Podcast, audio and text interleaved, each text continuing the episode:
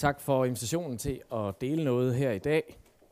Øhm, jeg har ikke et PowerPoint-oplæg, eller jeg har sådan nogle notater, jeg sidder og taget i løbet af i dag, og dem deler jeg nu. Og så er det også fint for mig at have mere tid til debat, øh, også øh, indbyrdes og snakke sammen.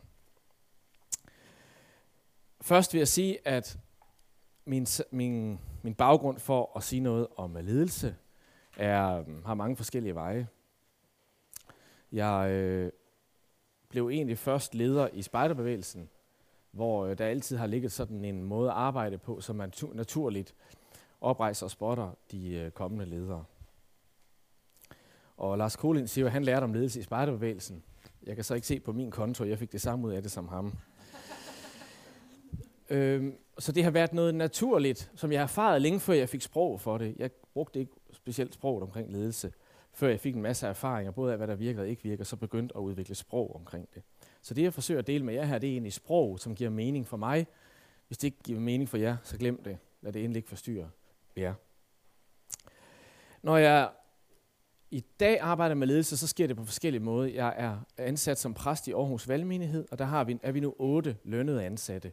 Så der har jeg simpelthen en stabsledelsesfunktion i det, jeg er daglig leder af menigheden. Så vi er en menighed, der gør det, som Humben ikke kan.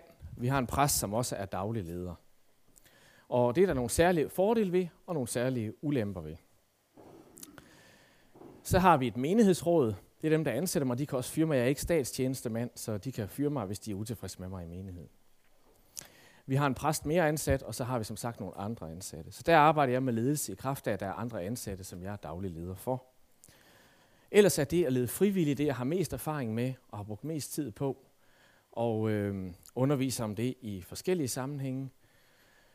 Desuden så har jeg en gruppe, jeg kalder en mentorgruppe, hvor jeg er mentor for nogle præster rundt i landet. Vi mødes med hver halvår, og der er ledelse jo mere det at være coach eller være vejleder.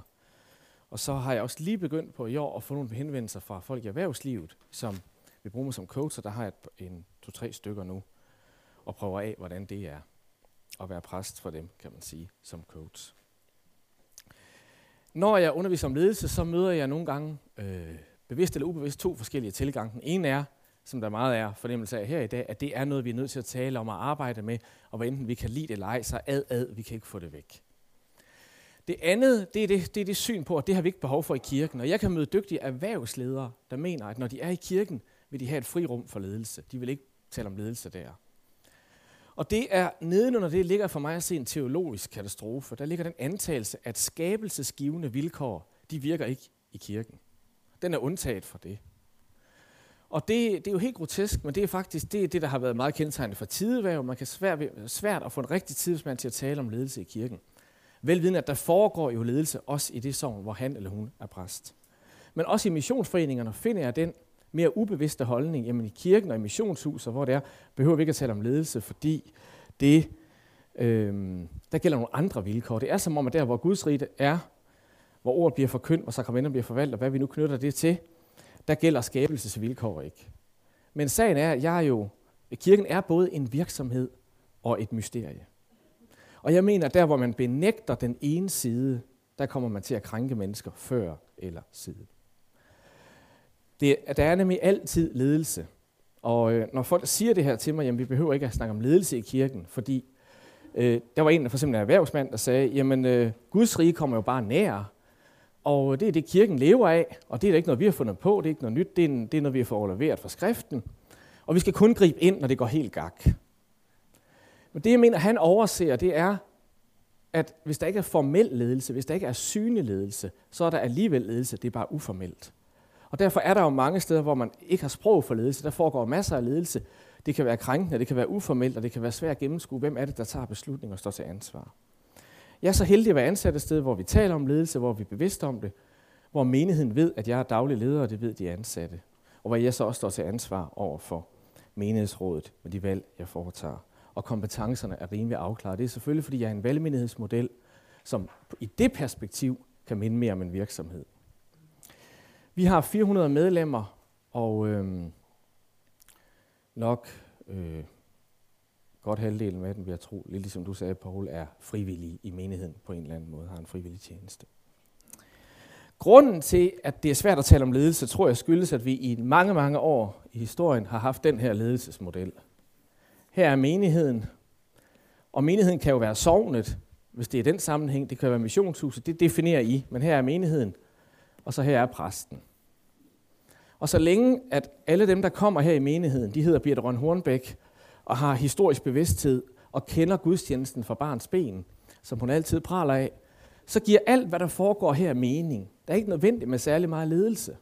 Og alle, der kommer til den gudstjeneste, ved jo godt, at det her, den egentlige gudstjeneste i Luthers forstand, er jo hverdagen, hvor vi tjener næsten. Det her, det forudsætter en enhedskultur, som i hvert fald er under opløsning, af min vurdering, hvis ikke den er væk. Så grunden til, at ledelse er kommet på dagsordenen alle steder i samfundet og kirken, er jo den, det grundlæggende enhedskultur, der gav et fælles værdigrundlag, som vi ikke engang behøver at diskutere, for det var der bare givet for kristendommen, og noget for kristendommen, og noget for oplysningstiden, og noget for fornuften.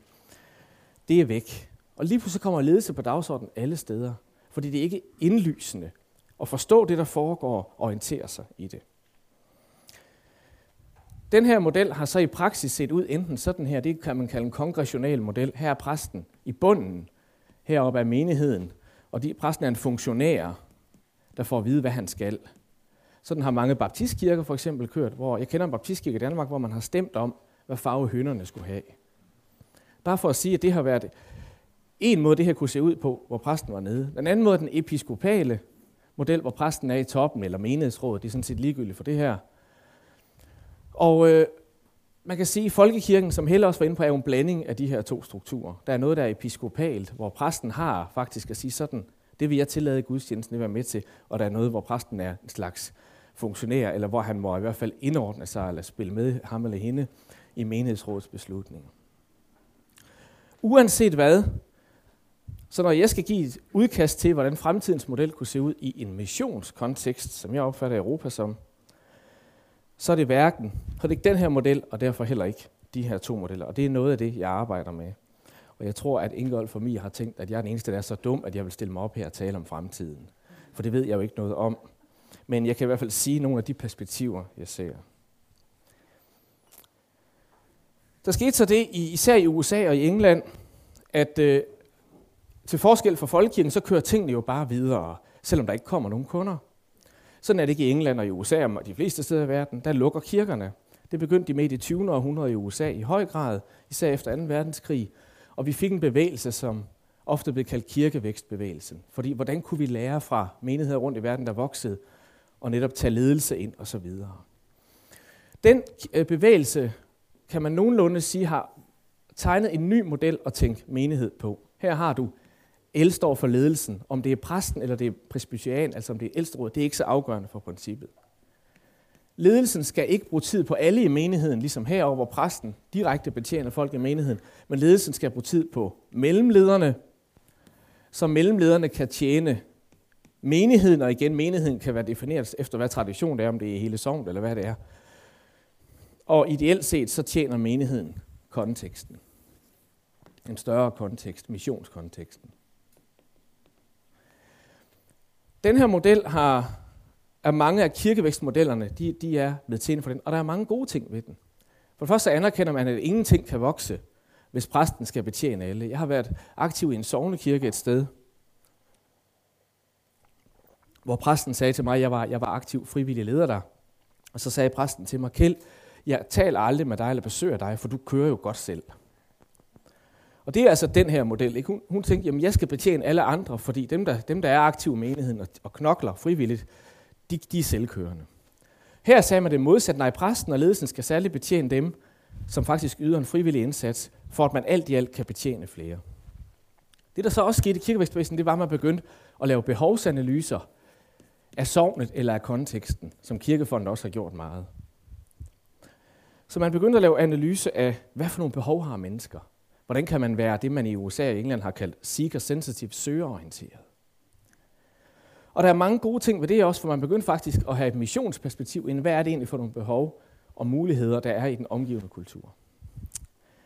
Under mit øh, studie har jeg forsøgt at koncentrere mig om ledelse, så meget det nu kunne puttes ind i den officielle studieordning. Og det er Guds nåde, at det lykkedes at få det ind nogle steder. Jeg skrev blandt andet et speciale øh, omkring hvor jeg tog forskellige nye missionsteologiske kirkeforståelser og så på ledelse i lyset øh, af dem. I kan købe det ned på vores valgmenighedssekretariat, hvis nogen er interesseret i det. Og der arbejdede jeg noget med den her model. Og der læste jeg en fyr, der hedder Alan Roxburgh, en, en kanadisk-engelsk øh, missiolog, som har givet en stærk kritik af den her model. For han har været ved at analysere i bogen, vi kan læse det i bogen The Missional Leader, hvad det gør ved kirken at arbejde meget på den her måde. Det han fandt ud af i USA, øh, påstår han, hans undersøgelse, det var, at rigtig mange kirker var endt med, at det var behovene. Det var det at møde behov, der var kirkens formål. Det sagde man ikke, men sådan blev det i praksis i den her model. Fordi man gjorde det ind i en consumer, en forbrugerkultur, som vi har i hele Vesten. Så de, de behov, der var i kulturen, gjorde, at de her megakirker kom op og stå, og de mødte et uendelighed behov. De havde fitnesscentre, de havde golfvogne, der hentede folk rundt og så videre og så videre på parkeringspladsen. Alt sammen for at gøre tærsten så lav som muligt. Og intentionen var god, misforstå mig ikke, men jeg tror, han er ret i, at den tilgang kan jo ende med, at vi egentlig har glemt at arbejde med, hvad er det egentlig evangeliet? Hvad vil det sige? Er evangeliet at møde alle menneskers behov når som helst? Det synes jeg er svært at argumentere for, at det er. Men det er ikke det samme som, at evangeliet ikke faktisk møder nogle behov hos mennesker, og at kirken skal tjene på den måde, den møder behov. Det skal den også. Det diakonale er en del af det. Men hvis det bare bliver at møde behov, alle behov, som moderniteten har lært os, vi skal have for alt imellem himmel og jord, hvad er det så, der sker med evangeliet? Det andet kritikpunkt, han havde, det er, at det her bliver et hierarki, hvor de her ledere reelt mister kontekst, følsomheden over for at være i mission selv. Det er meget interessant, at Jesus siger i Lukas 22, at denne verdens ledere ynder at kalde sig velgørere. Har I tænkt på det? Og hvor mange af os kirker vil egentlig gerne kaldes velgørere? Folk, der lokalt gør noget godt. Er vi nøjes vi med det, eller tjener vi? Og det er altså her, der er sådan en spænding i selv at reflektere over, hvor går grænsen mellem at møde behov, vi ikke skal møde, og så faktisk møde nogle behov, som vi er kaldet til at møde som kirke. Den model, som Roxburgh begynder at udvikle, og som vi har arbejdet meget med øh, i, øh, i vores ledelse, han siger, at der er nogle rigtige elementer i den her model, men den skal fungere som en ellipse. Han siger, at en ledelse i en menighed, en præst, et menighedsråd, skal først og fremmest være manisk optaget af Guds rige, evangeliet. Og jeg tænker nogle gange på, måske var den bedste gave, folkekirken vi kunne give til hinanden, det var, at alle menighedsråd et år ikke lavede andet at læse Markus evangeliet og snakke om, hvad er evangeliet egentlig? Helt frit. Lav en workshop om det i folkekirken. Hvad er det egentlig, vi skal, hvis vi skal være kirke, og så kun læse Markus evangeliet? Hvordan levede Jesus? Hvordan var han kirke? Det kunne være interessant. Det Roxburgh udfordrer til, det er, at ledelsen er nødt til at forstå, at den ultimative vision, den lader vente på sig, paradiset lader vente på sig. Der er en retning i kirken mod Guds rige, en bøn om, at det kommer, og man lever hele tiden i den spænding. Og der er man altså ikke kun fokuseret, der er ledelsen ikke kun fokuseret på de her behov, men faktisk også på hele tiden, og, og ikke selv at miste evangeliet, miste dets klarhed for sig, miste det, det siger til en. Og det her, det er så igen ledelsen, der skal gerne virke udrustende på medarbejdere, medlemmer, og det her, det er så det, han i sin model kalder søgere, folk, der er åndeligt åbne, interesserede i evangeliet, men måske ikke har en kristen selvforståelse. Igen, man kan selv tilpasse modellen, om man tænker det ind i en sovnekontekst, eller i en frimenighed, eller et missionshus, eller hvor det er. Det afgørende her er, at det er Guds rig, der skal determinere. Og der er jeg enig med Helle Christiansen, når hun siger, at et menighedsråds vision skal præsten altså kvalificere med sin faglighed. Hvis vi et menighedsråd laver en undersøgelse, der viser, at alle i Aarhus skal Kim Larsen, skal de så bare konkludere, hvad jeg har hørt, at menighedsrådet har gjort? Jamen, vi skal bare have en stor Kim Larsen-koncert, så bruger vi hele rådighedsbeløbet på det. Jeg siger ikke, at man ikke skal, men hvis man gør det, skal man godt nok vide, hvordan relaterer det til Guds rige og til vores mandat.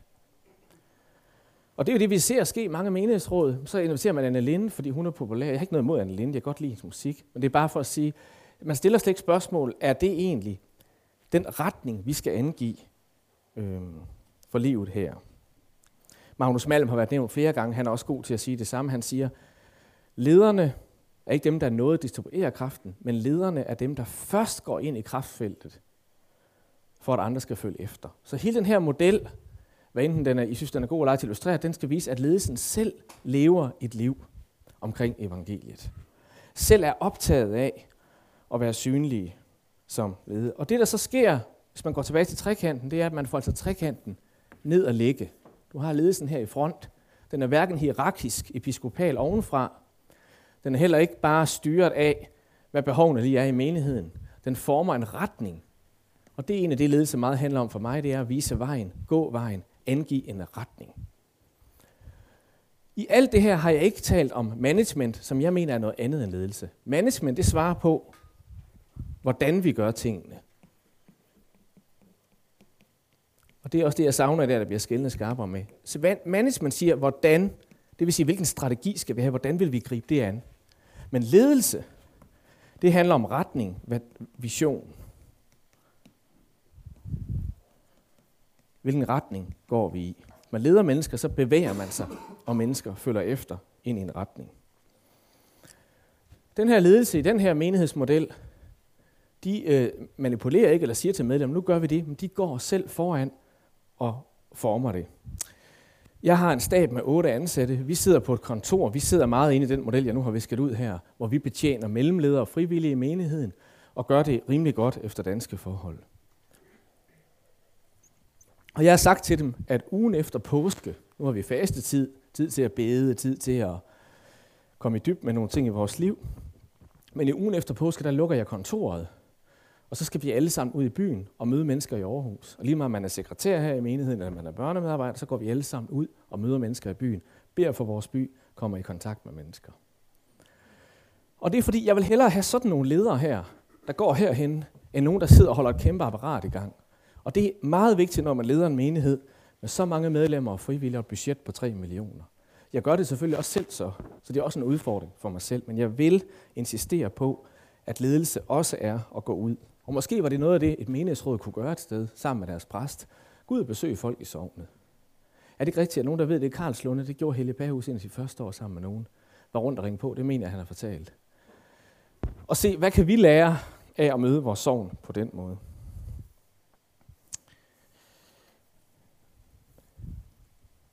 Det kan være, at nogle af mine medarbejdere siger op. Det må jeg så diskutere med menighedsrådet.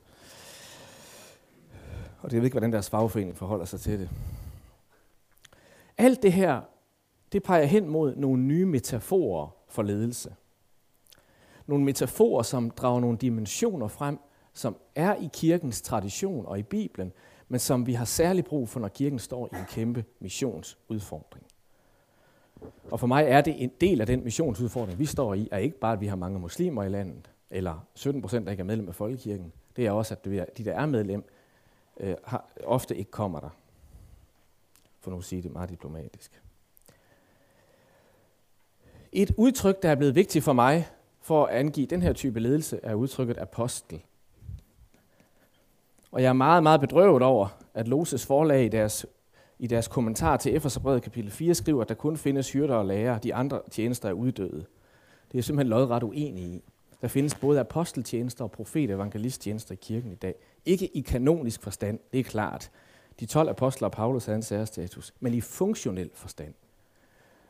Aposteltjenester, Masud har efter min mening klart en aposteltjeneste. Det er tjenester, det grund vi havde det, Wilhelm Bæk havde det, det er mennesker, der bliver oprejst for at mobilisere kirken i mission igen og igen. Hvis I hellere vil kalde det missionærer, så er jeg ligeglad. Det er den funktion i kirken, vi skal have plads til. I 400 år har vi sat apostle, som jeg kalder det, på skibe for at få dem væk og drive mission andre steder i verden, så vi kunne få ro med hyrder og lærere i vores kirke. Mange af dem var kvinder, nogle af dem plantede menigheder, jeg er ked af at sige det, men øh, jeg kan ikke løse det teologisk. Og øh, vi lever i en tid nu, hvor vi har brug for at give plads til de tjenester i kirken. Nogle af de billeder havde Ingolf ind i sit indlæg, og hvor jeg mener, der skal være frihed til at forstå sig som præst mere som hyrden, der er meget optaget af sjælesorg og omsorg. Der skal være frihed til at forstå sig mere som apostlen, som jeg selv gør, der pionerer. Jeg tager selvfølgelig ansvar for som daglig leder, at vi har et sjælesorgsteam i vores menighed. Jeg har også selv sjælesorg. Men hvis mit menighedsråd sagde til mig, Kjeld, vi synes, du kan bruge mest af din tid på sjælesorg, så vil jeg brænde ud. Så vil jeg få brug for sjælesorg. Det har jeg alligevel, men øh, I har mere, end jeg har nu. Den her bevægelse i kirken kan ikke ledes af folk, der primært har en hyrde- og lærertjeneste. Så skulle det være første gang i kirkehistorien. Det betyder ikke, at der ikke er brug for hyrde- og lærertjenester. Det er der rigtig meget. De kan bare ikke gå i front, når kirken står i en missionssituation. og det har de heller ikke gjort historisk set. Jeg vil fortælle en uh, historie. BBC i England laver fantastiske dokumentarudsendelser. De lavede en, se- en serie i 2005, der hedder The Monastery, klostret. Jeg tror, man kan købe den nu. Det var sådan en Big Brother-ting, hvor de to fem helt sekulare, almindelige unge mænd fra London, proppede dem ind i et benediktinerkloster i England, hvor de skulle bo i 40 dage, og så var tv der filme processen. Arbejden i klostret, han øh, har siden skrevet en bog, det er derfor, jeg kender det hele, der hedder øh, Monastic Steps for Everyday Life, altså klostertraditionens discipliner for hverdagslivet. Fordi efter den udsendelse i BBC, så fik de simpelthen 40.000 mails i måneden om folk, der ville have hjælp. Det viser, at der er masser af mennesker, for eksempel i England, som er meget interesseret i Guds rige og i Gud, men ikke i kirken. Og øh, de her fem unge mænd, de er altså i 40 dage i det her kloster. Den ene af dem hedder Andy. Han lever af i London og, og lave øh, speaker-reklamer for seks chat-sider. Så det er noget at skifte for ham at ryge ind i et kloster. Og, og de stiller ikke andre krav til dem, at de skal deltage i bønderne, så meget de orker det i tidebønderne, og så kan de søge åndelig vejledning, når de har brug for det. Så de bor bare i det her kloster med de her benediktiner munke. I skulle læse bogen, det er en fantastisk historie.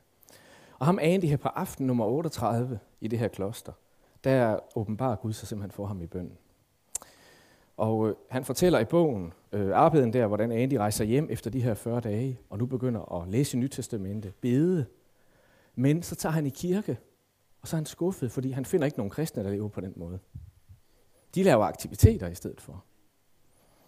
Se, venner, det er en meget, meget stor udfordring at få den her dimension af ledelse i gang. Hvis det betyder, at vi skal lære at vandre med mennesker person for person ind i et discipleskab, eller det at være disciple af Jesus. Det kan betyde, at vi skal lukke mange aktiviteter og have mere tid til at vandre med mennesker. Så jeg tror, at den monastiske bevægelse, og det er derfor, jeg fortæller den her historie, altså hele klostertradition, er noget, vi virkelig har brug for at genfinde i det protestantiske på en måde, der passer til os. Jeg er selv medlem af en engelsk orden nu, der hedder The Order of Mission, som er for altså protestantisk orden, økumenisk orden, hvor præster, der forstår sig primært som missionærer, øh, kan søge ind. Og der bliver jeg holdt ansvarlig på at fastholde den dimension i mit lederskab. Og sådan opstår der altså i tiden den, en ny monastisk bevægelse, som jeg tror bliver meget vigtig for, at mennesker kan finde form eller rytme omkring øh, deres gudsforhold som en del af at blive en del af kirken.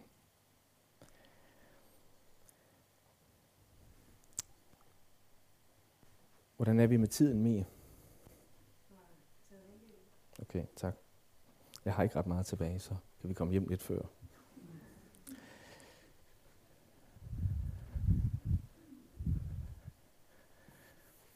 I kirkevækstbevægelsen er der en anden god tænker, der hedder Ralph Winter. Winter med W. Og han øh, har prøvet at beskrive hele kirkehistorien i en bog, han har skrevet ud fra to perspektiver. Han siger, at der er to grundlæggende strukturer, som kirken altid lever i. Både i protestantisk, og det er det, han mener, han kan læse i kirkehistorien. Den ene kalder han en sodal struktur.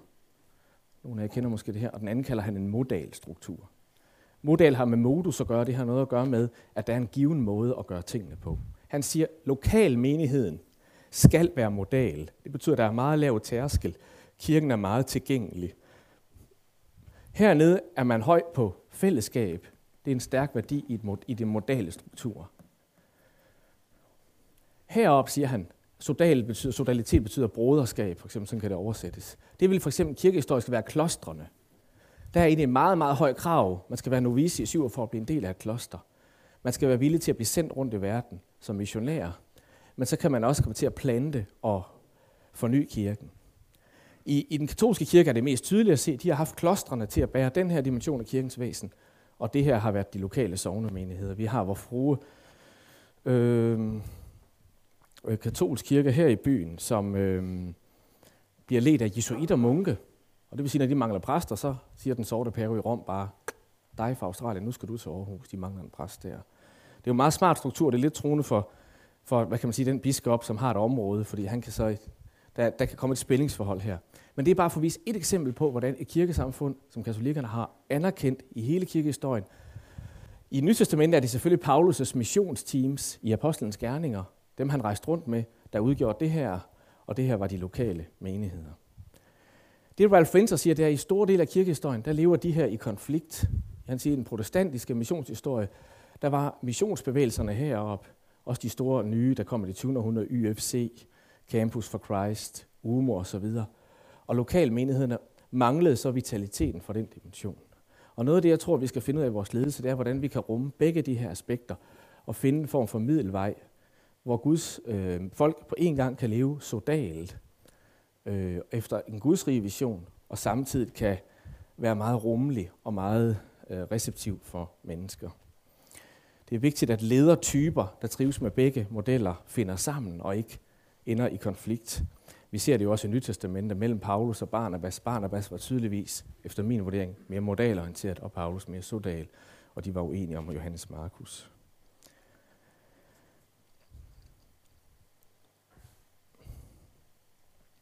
Hvis vi skal se kirken bevæge sig i retning af den her type ledelse, jeg er altså bevidst, og det beklager jeg, hvis nogen savner, ikke sagt en masse om, hvordan det her ser ud med en lokale sammenhæng, med mere givet sprog, men det kan vi tage eventuelle spørgsmål. Jeg har tre ting, jeg siger er vigtige. Det står faktisk, kan jeg se, har Henrik lige vist mig ikke rigtigt på religion.dk. Der ligger en artikel i dag omkring ledelse, jeg har skrevet. Er det ikke rigtigt? Øhm, der kan I også læse noget af det her. Det første, det er fra møder til at mødes. Jeg er vokset op med, jeg husker, jeg gik på HF, der havde jeg et møde i kirken, fordi jeg var meget aktiv frivillig hver aften. Så jeg havde ikke tid til at mødes med mine kammerater på HF. I dag fortryder jeg, at jeg var en kirkelig tradition, der prioriterede på den måde. Det er vigtigt at møde, virkelig at møde, og ikke bare at gå til møder. Og det vil den her form for ledelse meget kræve. Et andet er fra fælles form til fælles DNA. Noget af det, der har kendetegnet kirken, er jo netop, at der er nogle meget faste former, men der er stor uklarhed om, hvad sandheden og evangeliet egentlig er. Det skulle gerne være omvendt. Det skulle gerne være DNA'et, som vi kalder det i vores menighed. Klarheden om, hvad evangeliet er, der er tydelig, og så stor frihed i former. I min menighed, det kan jeg prøve at illustrere, der, der siger vi, at vi tror, at det at være en disciple af Jesus, det har tre dimensioner. Op-dimensionen kalder vi det. Jeg ved godt, det her det er meget plat, men det kan min menighed forstå. Ud og ind. Der er en ind-dimension, det er det at have fællesskab med andre kristne. Der er en ud-dimension, det er det at være sendt i mission i sin hverdag. Det er kald og stand, det er også to argumenter her. Og der er en op-dimension, som er spiritualiteten, det personlige trosforhold. Når nogen i vores menighed vil lave det, vi kalder en klynge, som er et mindre fællesskab af 20-50 mand, så kommer de ned på mig eller Peters kontor, og så siger de, det her det er vores vision. Og så spørger vi dem, jamen er visionen indbefattet i det her, er de her tre dimensioner der? Så får I lov til bare at lave den klynge. Her er nogle penge, vi støtter det. Hvordan de synger, hvordan de mødes, hvordan de har de her tre dimensioner, det blander vi os sådan set ikke i. Der er stor, stor frihed i former. Vi har nogle klynger, som er mere kontemplativ orienteret. Nogle, der er mere sådan lovsangs karismatisk orienteret i deres spiritualitet. Og nogle, der har en tredje vej. Det afgørende er det, jeg kalder DNA'et. Værdierne. Som dybest set jo er vores måde at formulere, hvad vi tror, det er for et liv omkring evangeliet, vi er kaldet til at leve. Det tredje, det er fra kontrol og til ansvarlighed. Nogle af dem, jeg kæmper mest med i mit arbejde, det er det, jeg kalder kirkepolitiet. De er næsten i alle menigheder, og de holder kontrol med tingene. Det er deres personlige behov, det kan sikkert skyldes deres opvækst og alt muligt andet. At de har meget stort behov for kontrol. Og øh, det, de skal lære, det er, at det er vigtigt, at folk står til ansvar, at der er ansvarlighed. Men hvis man leder ud af kontrol som værdi, så vokser tingene ikke. Så bliver det lige præcis det, Jens Linderoth talte om. Det betyder, at vi udfordrer vores ledere, vores frivillige ledere, til at mødes i mindre grupper, hvor de beder sammen, hvor de spiser sammen, hvor de ikke skal give noget og lede noget, men bare være sammen. Og så står de til ansvar over for hinanden med de valg, de tager i livet. Hvis jeg vil mødes med dem alle sammen, eller have kontrol med dem alle sammen, så var menigheden aldrig blevet så stor, som den er.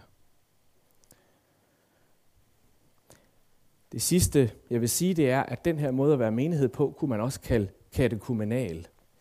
I Oldkirken havde man et katekumenat. Det var sådan en tro, så det var den tids alfakursus. Det var godt nok tre år, og man skulle møde op tit i tre år, og så kunne man blive døbt. Og man anerkendte altså i Oldkirken, at det at være kristen er en proces, noget man vokser ind i, hvis man kommer med en hedensk baggrund. Og vi lever i en kultur, hvor grundviden om kristendom er så lav, det er min erfaring, at der er brug for, at kirkerne bliver det, jeg kalder katekumenale. At vi grundlæggende er kirke på en måde, så mennesker kan være søgende i forhold til kristendommen, have fuld frihed til det, og hvis de ønsker at gå ind i en proces, så er der mennesker, de kan vandre med ind i det. Det betyder også, at discipleskab og det at være en disciple er nok hovedmetaforen i min menighed for at tale om en kristen. Det var det ikke i min tradition. Der talte man det at være kristen som at være en troende. Måske være omvendt. Være døbt. Men i vores menighed er det at være en disciple, en elev af en mester, blevet hovedmetaforen. Det er en anden vigtig metafor sammen med apostelmetaforen. Jeg har ikke mere at sige.